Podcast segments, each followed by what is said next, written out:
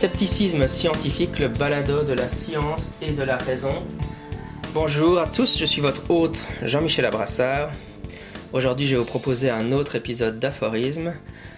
Je peux déjà vous annoncer que la semaine prochaine, nous devrions avoir dans le feed un épisode où je discute avec Jérémy Royaux euh, du documentaire The Unbelievers avec Richard Dawkins et Lawrence Krauss. On a déjà enregistré l'épisode, donc normalement, il devrait dropper dans le feed sans, sans la semaine prochaine. Mais aujourd'hui, je vous propose encore un épisode d'aphorisme, comme je les aime. Et donc, avant de commencer à enregistrer, j'ai lancé mon dé virtuel et je suis tombé sur l'aphorisme. Nous pensons dans le cadre conceptuel de notre culture et de notre temps. Nous pensons dans le cadre conceptuel de notre culture et de notre temps. Oui, j'avais écrit cela à une époque où j'avais enregistré un épisode euh, où j'avais mentionné cette idée, euh, un peu une des limites, parce qu'on parle beaucoup des biais cognitifs, des, euh, raisonnements fallacieux, etc. Je pense que la, culture a une grande influence sur la manière dont on pense. Et j'avais mentionné ça dans un épisode et on m'avait reproché à l'époque, dans les commentaires, de défendre une position relativiste. Comme je l'ai déjà expliqué, mais je vais le réitérer pour que ce soit clair. Euh, le relativisme en philosophie, ça veut dire que l'on pense, que l'on défend l'idée qu'il n'y a pas de vérité, donc que la vérité est relative, et donc que finalement la, vérité est inaccessible, qu'on ne peut pas la connaître. Donc ça, c'est pas du tout ma position. Je ne suis pas, je ne défends pas un relativisme cognitif. Euh, ce que je défends, c'est le fait que notre cognition est influencée par la culture dans laquelle on se trouve. Euh, ça veut dire que la vérité est potentiellement accessible, mais que la façon dont on pense est euh, conditionnée par notre milieu et la période dans laquelle on se trouve. Je pense que c'est finalement une, euh, idée qui ne, devrait pas faire tellement euh, débat. Mais c'est vrai que j'ai remarqué que, dans la communauté sceptique, ça peut l'être, parce que les, sceptiques aiment à se penser un peu comme des esprits éthérés qui, ont réussi à, sortir des influences qui pensent de manière rationnelle, de manière un peu comme, comme ouais, voilà, hein, dans les hautes sphères, mais qui ne sont plus influencés. Voilà, les autres sont influencés par les biais cognitifs, mais nous on l'est plus. Les, autres sont utilisent des arguments fallacieux, mais nous on les utilise plus. Et les autres sont influencés par la culture, mais nous nous sommes rationnels. Donc en, étant rationnel, ça veut dire que on pense de manière parfaitement, un peu comme des, des intelligences artificielles, complètement déconnectées du, du, monde qui nous entoure. évidemment, je pense que c'est une position qui est, qui est fausse. Euh, je pense qu'on est en fait en réalité très, euh, très influencé par notre culture. Ce qui ne veut pas dire que la vérité euh, n'est pas accessible par la méthode scientifique, etc. Mais ça veut dire qu'il faut quand même faire attention au fait que ce qu'on est capable de penser est limité par la période et la zone culturelle dans laquelle on se trouve. Je pense que cette idée-là, elle, est absolument totalement consensuelle chez les philosophes. On voit bien que les philosophes, évidemment, la pensée des philosophes change en fonction de la culture dans laquelle ils sont. Aristote n'a pas pensé comme, euh, comme Kant, ou Kant n'a pas pensé comme Wittgenstein, etc. Évidemment, ça veut dire aussi qu'il y a, je pense qu'il y a un progrès de la philosophie, mais effectivement, ce qui est, ce qui est pensable à une période donnée n'est pas la même, n'est pas la même chose que ce qui est pensable à une autre période donnée. Et je pense aussi que euh, chez les anthropologues, euh, c'est, donc chez les philosophes, c'est particulier. évidemment, la, la, culture grecque a fortement influencé Aristote et la culture allemande a fortement influencé Kant. Euh, mais il y a, l'histoire et la géographie, mais pour les anthropologues, évidemment, la façon dont on pense est clairement influencée par la culture. Donc, c'est vrai que parfois, je suis un peu, un peu étonné par par des résistances qu'on peut trouver à cette idée chez, chez les sceptiques.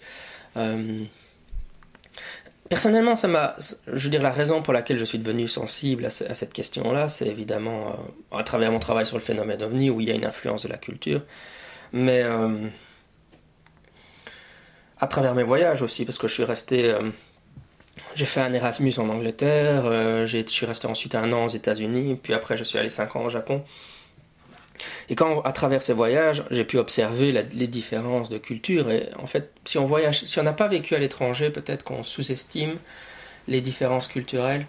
Euh, mais en réalité, évidemment, ces différences culturelles sont, énormes et influencent fort. Alors, on peut prendre des exemples. Par exemple, pour les, les Américains, je suis particulièrement toujours étonné par euh, le fait que la plupart de mes amis américains considèrent qu'il est difficilement concevable qu'on limite la vente d'armes. le droit d'avoir une arme chez soi est vraiment quelque chose de très fort pour les Américains. Et beaucoup, beaucoup de, gens, bah, je sais pas, dans, les groupes de discussion sur Facebook, etc., américains que je suis, même des sceptiques, qui vont défendre la liberté euh, d'avoir euh, une arme chez soi. Alors qu'en Belgique, cette idée-là est totalement. On a l'impression, mais non, c'est normal de limiter, euh, le, droit à acheter des armes à feu. Alors on peut dire, ben oui, c'est parce qu'ils n'y ont pas vraiment réfléchi et donc ils n'ont ont pas une position rationnelle sur cette question-là.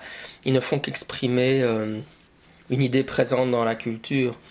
Et dans la culture américaine, on pense en général qu'il ne faut pas limiter le droit à avoir des armes chez soi, des armes à feu, tandis que dans la culture belge, on considère ça normal de limiter le droit d'avoir des armes à feu chez soi.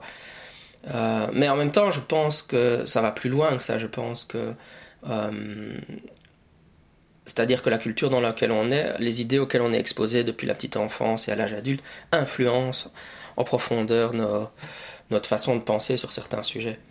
Euh, on ne sait pas vraiment s'extirper, penser au-delà de la culture dans laquelle on est. Euh, voilà, donc finalement, c'est un débat lié au libre arbitre. Hein, le fait qu'on pense en fonction des, je veux dire, nos actions, notre libre, enfin, l'idée c'est qu'il n'y a pas de libre arbitre finalement, puisqu'on est, toutes nos actions sont le fruit d'une chaîne causale, euh, sauf s'il y a des éléments un peu aléatoires qui viennent de la physique quantique. il y a des discussions comme ça chez les philosophes assez folles. Mais euh, quoi qu'il en soit, bon, s'il y a une chaîne causale, il n'y a pas vraiment de libre arbitre. Et donc, ce qu'on pense n'est pas est aussi conditionné par euh, les idées auxquelles on a été exposé précédemment. Et donc, forcément, la culture est un énorme pourvoyeur d'idées ou de, de réflexions ou de, de manière de réfléchir à des choses. On, pense en fonction de ce à quoi on a été exposé. Et comme notre culture est ce à quoi on est exposé en termes cognitifs, en termes d'idées, bah forcément, ça va influencer. Euh, du côté du Japon, c'est encore plus fort. Hein. Je pense que la, façon de penser japonaise euh, est, souvent très différente de la façon de penser occidentale. Bon, l'influence américaine euh, à travers Hollywood, les films, etc. On sait bien que la mondialisation, c'est un peu aussi la mondialisation des idées ou de la manière de penser américaine. C'est probablement ça le, plus embêtant, évidemment. Mais, mais les Japonais ont un certain nombre d'avantages.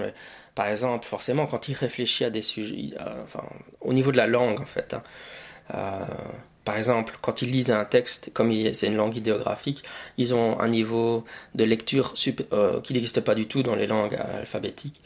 Euh, c'est-à-dire que les idéogrammes représentent des choses et donc les mots sont composés d'idéogrammes qui ont des sens et qui donnent euh, qui donne un surplus de sens. C'est pour ça que c'est pratiquement, c'est vraiment très difficile de traduire la poésie, par exemple, en japonais, puisque le choix de la graphie des idéogrammes va être aussi influencé par, enfin, ça sera aussi part une partie du travail du poète. Mais euh, je suis en train de réfléchir à un exemple pour donner ça, mais euh, par exemple, le premier exemple qui me vient à l'esprit, c'est Kohen. Ça s'écrit avec le kanji qui se lit Ko et puis le kanji qui se lit N. Euh, N, c'est un, enfin, c'est un, un parc, mais euh, le Co, c'est évidemment public et donc Cohen, c'est un parc public. Mais c'est peut-être pas le meilleur exemple. Il faudrait. Euh, ah oui, oui, l'exemple que je donne toujours à, à, mes élèves, c'est Ningen. Ningen, ça veut dire l'humanité, et Nin, c'est le kanji pour Hito, donc les personnes. Et Gen, c'est le kanji pour l'espace l'espace entre l'espace euh, entre deux choses. Hein. Et donc en fait l'humanité en japonais c'est littéralement l'espace entre les gens. Ce qui est évidemment intéressant d'un point de vue philosophique. Il y, a, des gens qui ont écrit euh, de longs articles philosophiques sur euh, cette idée que l'humanité ça serait l'espace qu'il existe entre les gens. mais évidemment ce niveau de là de ce, niveau de lecture là n'existe pas en, dans nos langues à nous puisque nous avons des, euh, des langues alphabétiques. Hein. Évidemment, ça existe aussi en chinois, par exemple. Euh, il y a ça, et puis par exemple, les, Japonais vont penser de manière très différente. c'est assez frappant quand on lit des textes de, philosophie, particulièrement à l'époque où ils n'étaient pas encore. enfin, l'ère Meiji, par exemple. Mais si on, par exemple, l'idée de faire une dissertation, un thèse, antithèse, synthèse, euh, d'ailleurs, c'est quelque chose qui est typiquement beaucoup plus travaillé en France qu'en Belgique dans le système scolaire pour le bac. Euh, en, fait, cette idée de, de faire des, des, dissertations, c'est la façon dont on raisonne en français, mais c'est quelque chose de culturel en fait aussi. Hein. La façon d'écrire les rédactions en japonais, euh, les dissertations, enfin les, essais sont de partir d'un point central, mais qu'on n'explicite vraiment jamais, mais qu'on tourne autour en fait. On fait un système de rotation autour, autour du thème, quoi. Euh, ce, qui, ce, qui, fait que c'est extrêmement euh, assez bon évidemment là encore les japonais subissent aussi l'influence occidentale de ce côté-là donc euh, ils, commencent à par exemple dans la manière dont ils écrivent les articles scientifiques etc mais parfois c'est assez bizarre quand on lit un texte philosophique japonais on se dit mais il est en train de quoi il est en train de parler de quoi là? C'est quoi son sujet? Et puis on a, on a l'impression qu'il tourne autour du pot. Mais en fait en fait c'est littéralement ce qu'il est en train de faire. Mais parce que c'est la manière de on explore des thèmes en fait qui, tournent autour du thème du point central euh, qui est la, thèse de l'article.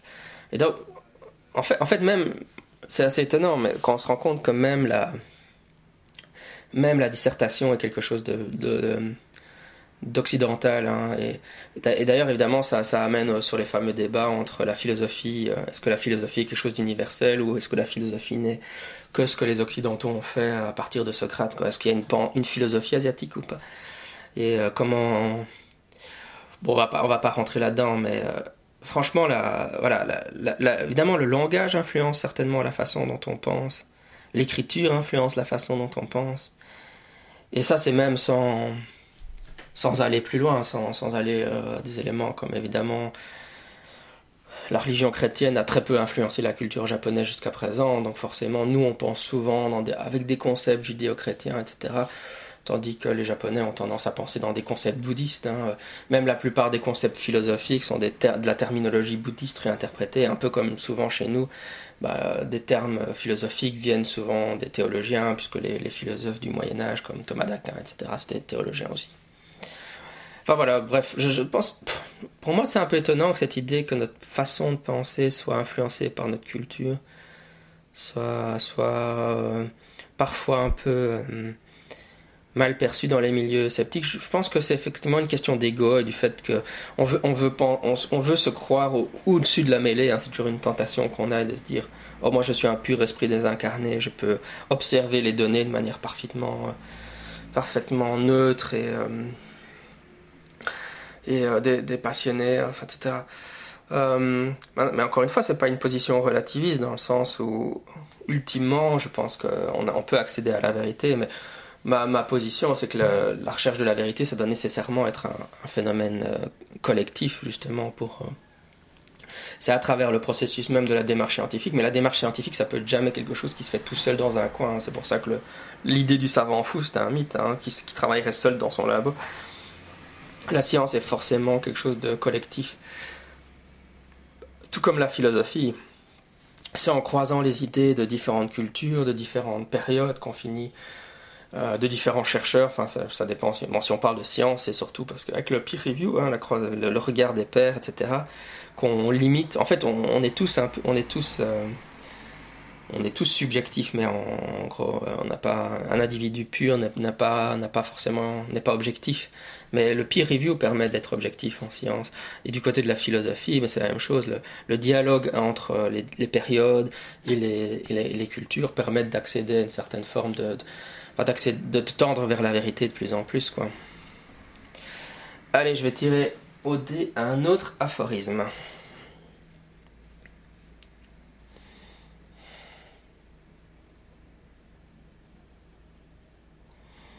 Et j'obtiens le numéro. Ok, donc ça nous donne l'aphorisme suivant. Il faut éviter que le mouvement sceptique soit des copains de croyance et faire de sorte qu'il s'agisse d'une communauté critique. Oui, c'est aussi, encore une fois, des idées qui viennent un peu de l'épistémologie. Euh, je l'ai même trouvé dans le livre de Massimo Pigliucci et Martine Brody sur les pseudosciences. L'idée de communauté critique versus copains de croyance. Euh, c'était pas c'était pas un article écrit par Brody ou Pigliucci hein, parce que c'était un, ouvrage collectif avec des contributions de, de nombreux philosophes. Je ne me souviens plus de, quel philosophe quel philosophe avait euh, parlé de ça. Je trouvais que c'était une idée très intéressante, particulièrement à l'âge d'Internet évidemment. C'est-à-dire que vous savez qu'on parle beaucoup dans la communauté sceptique du biais de confirmation, mais on se trouve, euh, euh, surtout avec Facebook et les, réseaux sociaux, on est capable de s'isoler, enfin de, s'abonner qu'à des, flux qui, qui confirment notre façon de penser plutôt que l'inverse. Hein. Donc euh, c'est un des, un des gros problèmes avec Internet, c'est-à-dire qu'évidemment on peut dire qu'Internet favorise la, la, diffusion des connaissances, c'est certainement le cas, mais euh, la force inverse, c'est que Internet favorise aussi euh, la création de deals de gens qui, euh, qui se renforcent mutuellement. Et donc c'est un mécanisme très important pour comprendre un peu les, voilà, les communautés de conspirationnistes ou les, les communautés de créationnistes, etc. On, on, on cherche à se, on se regroupe par ce qu'on appelle des donc belief buddies, copains de croyance. Mais, mais finalement, c'est une, c'est une tendance que qui a toujours existé. Hein. C'est juste qu'elle est polarisée, enfin, elle est accentuée par, par Internet. Hein. Et, euh, euh, évidemment, en, gros, c'est ce qu'on dit, c'est aussi l'expression prêcher à la paroisse. Hein. Je pense que les sceptiques sont effectivement. Euh, théoriquement, en fait, en théorie, ce sont des gens qui sont intéressés par le processus de la pensée critique. Mais en pratique, c'est aussi souvent des gens qui partagent un certain nombre d'opinions précises, de contenus sur un certain nombre de choses. Euh, et euh, la, la, comment dire, la, la tentation est aussi grande pour la communauté sceptique de, de créer des espaces euh, où les gens qui pensent de manière similaire se renforcent l'un l'autre plutôt que d'engager le dialogue avec, avec des gens qui ne pensent pas comme nous. Hein. Et, je pense que, heureusement, en fait, la, la force de la communauté sceptique par rapport à d'autres communautés, c'est qu'évidemment, on a conscience de ces biais, de ces biais de, cognitifs et de ces façons de penser, et donc on peut lutter contre. Et donc, je pense que justement, une des forces de la communauté sceptique, c'est de vous. Moi, je peux vous dire en tant que sceptique, je peux dire à d'autres sceptiques, faites l'effort de vous confronter à d'autres à d'autres façons de penser que la vôtre. Abonnez-vous aussi aux idées de gens qui, enfin, à des, à des feeds de personnes qui ne sont pas d'accord avec vous. Euh, tandis qu'évidemment, dans d'autres communautés, au contraire, on va encourager euh, l'insularité ou le fait de s'isoler. Par exemple, euh, je pense que dans des communautés de croyants dans certaines choses, ils, vont décourager le fait, on, va décourager activement le fait d'aller lire les contradicteurs. Or, moi, je vous encourage fortement à aller lire des gens qui ne pensent pas comme vous. Au contraire, c'est très important. C'est un effort que moi je fais consciemment de me dire je vais aller lire des gens euh, qui ne sont pas comme qui, ne sont pas des sceptiques. Euh, mais, je pense que c'est quand même une tendance qui est très très. Enfin, c'est justement lié au biais de confirmation et je pense que c'est une tendance qu'il faut vraiment. En gros, je, dois vous, je vous exhorte à le faire. Quoi. Faites attention à ça parce que je pense que c'est vraiment. On a, on a envie de d'être entre sceptiques et d'être avec des gens qui pensent la même chose et de, ne pas euh, de ne pas se confronter à d'autres idées.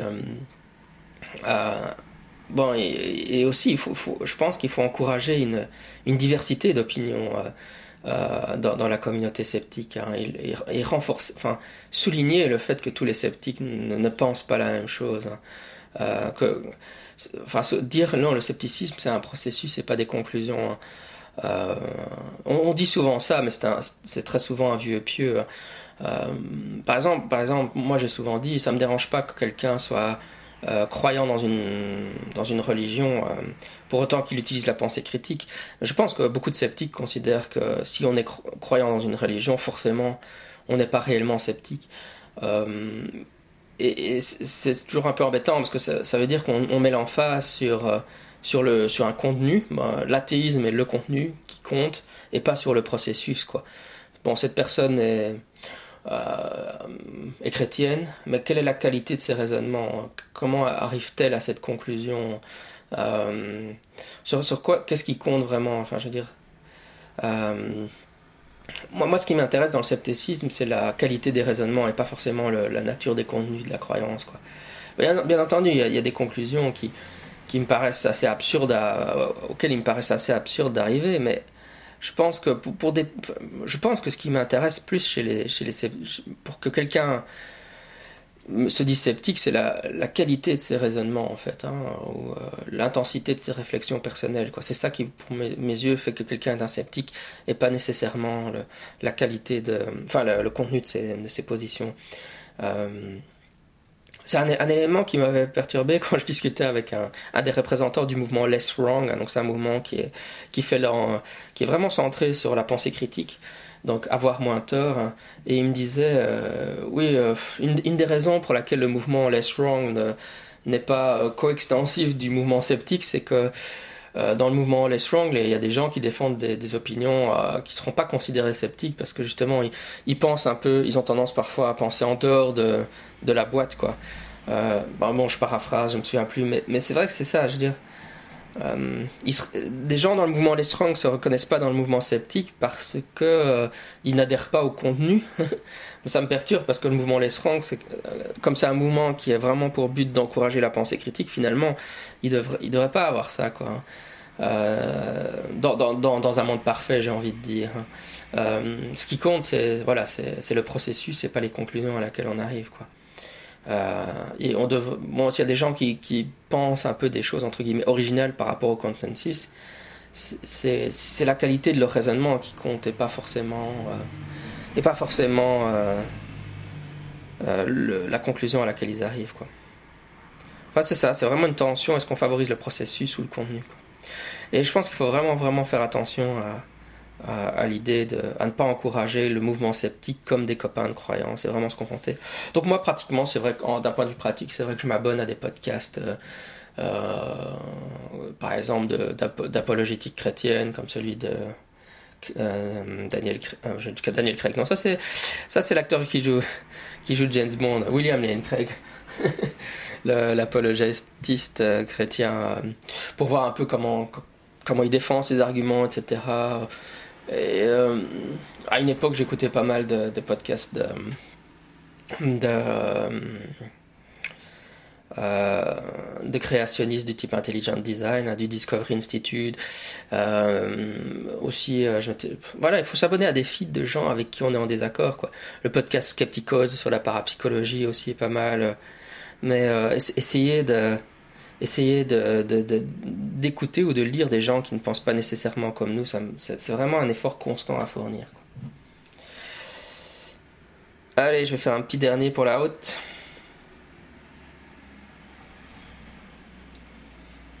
Et la phrase que j'ai obtenue est pour était dire euh, mon, était, euh, mon opinion basée sur ma lecture de la littérature scientifique est que l'existence du psy, c'est-à-dire les perceptions extrasensorielles et la psychokinèse n'a jusqu'à présent pas été prouvée. Certainement pas au-delà de tout doute raisonnable.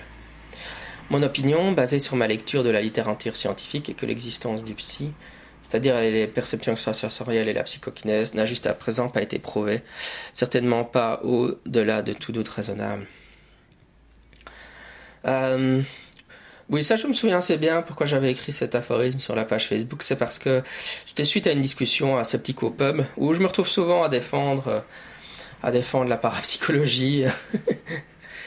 euh, en fait, c'est assez marrant. Je, je, me retrouve souvent quand, quand je suis dans les milieux sceptiques, je défends la parapsychologie et quand je suis du côté des parapsychologues, je défends la position sceptique. C'est un peu, c'est un bon exercice de rhétorique, mais Et euh, non, mais donc c'est vrai que souvent j'ai eu des débats à Septicopub sur la parapsychologie, euh, dans les, après, après euh, au moment où on boit des bières, etc.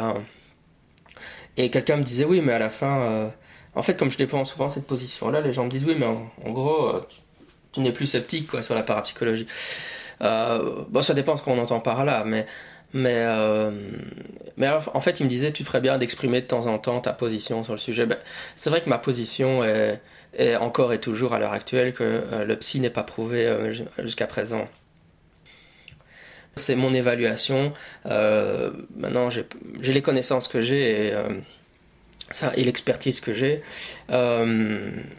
Mais euh, je, veux dire, voilà, c'est ma conviction à l'heure actuelle basée sur, sur mes connaissances, ce que, je, ce que je suis capable de comprendre de la littérature. Par, exemple, évidemment, pourquoi est-ce que je dis ça? Par exemple, il y a des, articles de physiciens sur, sur, euh, sur l'existence du psy. bah, je peux y jeter un coup d'œil, mais voilà, ils vont dire, bah oui, en réalité, on pourrait faire une théorie quantique du psy. Il y, y, a certains, deux, trois physiciens en Allemagne, etc., euh, qui, euh, qui, sont un peu spécialisés là-dedans. Euh, franchement, j'ai pas les compétences pour évaluer ce genre d'article. Donc, bon. Je veux dire, le problème, c'est que le débat sur le paranormal est tellement vaste et varié, et ça demande tellement de compétences. voilà, sur les NDE, il faut ça c'est différent parce que c'est pas le psy, mais je veux dire c'est ça aussi. Hein, sur les NDE, il faut des compétences en neuropsychologie, psychiatrie ou etc. Enfin, c'est un, débat finalement extrêmement complexe. Euh, et euh, voilà, donc c'est un peu mettre un bémol euh, en disant bah oui, je suis un être humain, j'ai mes limites. enfin, c'est à vous de voir un peu le degré d'expertise que vous pensez que j'ai en la matière, mais mais, en, fonction de ma, littérature, de ma lecture de la littérature, ma conviction personnelle, mon opinion, mon évaluation, c'est qu'on n'est pas encore à un stade où on peut dire que le psy est prouvé au-delà de tout doute raisonnable. Souvent, en fait, ma, ma position que, que je défends, ou la raison pour laquelle je défends la parapsychologie, c'est que euh, trop, malheureusement, beaucoup trop de sceptiques ont une, vision caricaturale de la parapsychologie euh, qui, euh, qui provient d'une profonde méconnaissance du sujet. Souvent, souvent les, les, sceptiques ont malheureusement l'idée, enfin, pratiquement, basiquement, lisent pas du tout la littérature ne se sont pas du tout formés dans le sujet, euh, n'ont pas lu même euh, l'un ou l'autre manuel en anglais. Euh, et, ce qu'ils savent sur la parapsychologie, en gros, ça se limite un peu à ce que, des sceptiques qu'on en dit, quoi. Ou alors, ou alors, pire que, enfin, c'est un peu connecté, mais ça se limite à, l'idée que la parapsy, c'est le rayon parapsychologie dans les librairies. forcément, si je vais dans ma librairie du coin et que je regarde le parapsy, enfin, le rayon qui va être ésotérisme, occultisme, parapsychologie d'ailleurs, Évidemment, le, niveau général est totalement affligeant, mais je pense que la, grande majorité des gens qui sont réellement des parapsychologues seront tout à fait d'accord avec ça. Euh, euh, et euh, une autre idée, c'est les, les, il y a souvent une confusion avec les, les, les, salons d'ésotérico-occultistes qui, qui, mettent parapsychologie dans le terme. Mais évidemment, c'est des gens qui ne sont pas du tout des universitaires ou qui n'ont aucune formation dans la matière. Enfin, donc il y, a une confusion. Euh, par exemple, moi, si, si, vous allez à un salon de bien-être et santé où on va vous parler des chakras, etc., même si dans le titre de ce salon il y a marqué parapsychologie, je veux dire, c'est des, des, gens qui utilisent le terme sans trop savoir ce que ça veut dire non plus. Quoi. Euh, donc moi, ce qui m'intéresse, enfin, ce que ne lisent pas les sceptiques en général, euh, c'est la, littérature scientifique en parapsychologie, donc c'est les revues, euh, les manuels, euh, ce qui est produit dans les conférences, etc. Et donc souvent, l'opinion qu'ils ont ne se base sur pas, pas grand-chose finalement. et donc c'est vrai que, en fait, ça rejoint mon point précédent. Ce que je vous dis, c'est vous voulez critiquer la parapsychologie, mais enfin vous critiquez la parapsychologie. Par exemple, vous dites oh c'est une pseudoscience, mais vous avez vous, vous basez sur sur une méconnaissance très grande du domaine. Donc vous avez peut-être raison dans le fond, mais euh, en vous basant enfin si votre opinion se base sur une très grande méconnaissance du domaine, c'est problématique. Quoi.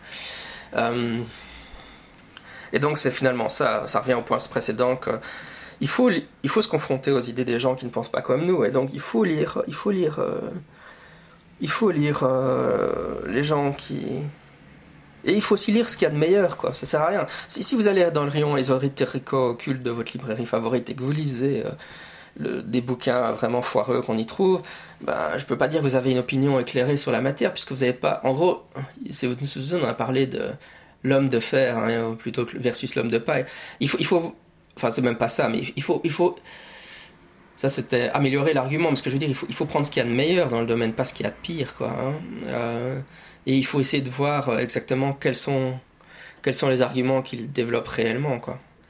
En gros, c'est ça. Souvent, la critique que j'entends de la parapsychologie, euh, ça relève clairement de l'homme de paille. Mais les sceptiques sont persuadés, parce que c'est ce qu'ils lisent partout dans la littérature sceptique, que leur critique est valide, parce qu'ils sont en renforce. Quoi, hein.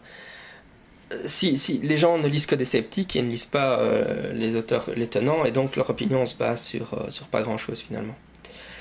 Euh, ce qui génère souvent une, frustration chez moi, parce que comme en fait moi je, connais bien la littérature, et je lis des tas d'arguments, et je me dis, mais c'est des arguments vraiment pourris quoi, vous sortez. c'est un peu la, un truc qu'une chaîne disait il n'y a rien de pire qu'une opinion, euh, qu'un argument moisi pour mon propre camp. je déteste quand les sceptiques sont des arguments pourris. Quoi. Et, souvent, vraiment, les, arguments que je lis euh, contre la parapsychologie, ils volent vraiment très très bas. Quoi. Euh, un argument classique qui, me tape sur les nerfs, c'est de dire la, parapsychologie euh, euh, est, pseudo-scientifique parce qu'elle n'est enseignée nulle part dans les milieux universitaires. Quand je dis ça, ça me rend dingue, puisqu'en fait, elle est enseignée dans les milieux universitaires. Il y a toujours eu des laboratoires de parapsychologie. Euh, en Écosse, moi j'avais suivi une formation en ligne de l'université d'Édimbourg. L'université d'Édimbourg, c'est une super université. Ils ont un laboratoire de parapsychologie. Aux États-Unis, il y a différents laboratoires de parapsychologie. Euh, Chris French, son laboratoire de psychologie animalistique, qu'est-ce qu'il fait? C'est de la parapsychologie. Ça, c'est l'université de Londres. Enfin, dire euh, il n'y a pas de laboratoire. encore une fois, c'est ce genre de remarques, quand on lit ça, on voit plus l'incompétence des gens que leur compétence. Quoi. Euh, D'ailleurs, je l'avais signalé, c'était un gars qui avait publié un article sur son blog, puis c'était passé dans la presse généraliste, je sais plus où, mais ah, je ne vais pas non plus citer de nom. Et je lui avais signalé la chose, et puis il a dit oui, en France finalement. Bon. oui, en France, c'est exact qu'il n'y a pas d'enseignement de parapsychologie, ok. Mais alors, on se rend bien compte que l'argument est très déforcé si on dit euh, en France, la parapsychologie n'est pas enseignée dans les milieux universitaires, parce que ça devient vite, ça peut vite devenir une spécialité franco-française. En France, il y a beaucoup d'enseignements de la psychanalyse, c'est pas forcément une bonne chose, quoi. Euh, bref, voilà quoi. Euh, donc c'est surtout ça en fait. Moi j'essaye de, d'encourager les, les, sceptiques à, ne pas, euh, à ne pas utiliser des arguments moisis contre ces domaines. Après souvent c'est vrai que souvent les, sceptiques qui ne maîtrisent pas la littérature, ben, finalement ils ont une objection de principe. Quoi. Le paranormal n'existe pas parce qu'il n'existe pas, parce que c'est impossible qu'il existe. Quoi. Ça, forcément, c'est aussi un argument qui me paraît assez pourri, quoi. Euh, je veux dire, j'aimerais mieux. Faites-moi des arguments qui tiennent la route, faites-moi des arguments qui tiennent sur la méthodologie des expériences qui sont réalisées. Euh, euh, mais pas sur, mais pas sur, enfin voilà, des arguments qui sont des arguments idéologiques du type non, le paranormal n'existe pas parce qu'il n'existe pas parce qu'il n'existe pas, quoi. Enfin bref, voilà, c'est un peu à méditer tout ça. Euh, et euh, sur ça, je vais vous laisser. Euh, c'était Scepticisme scientifique, le balado de la science et de la raison. D'ici là, à la semaine prochaine. Sceptiquement vôtre.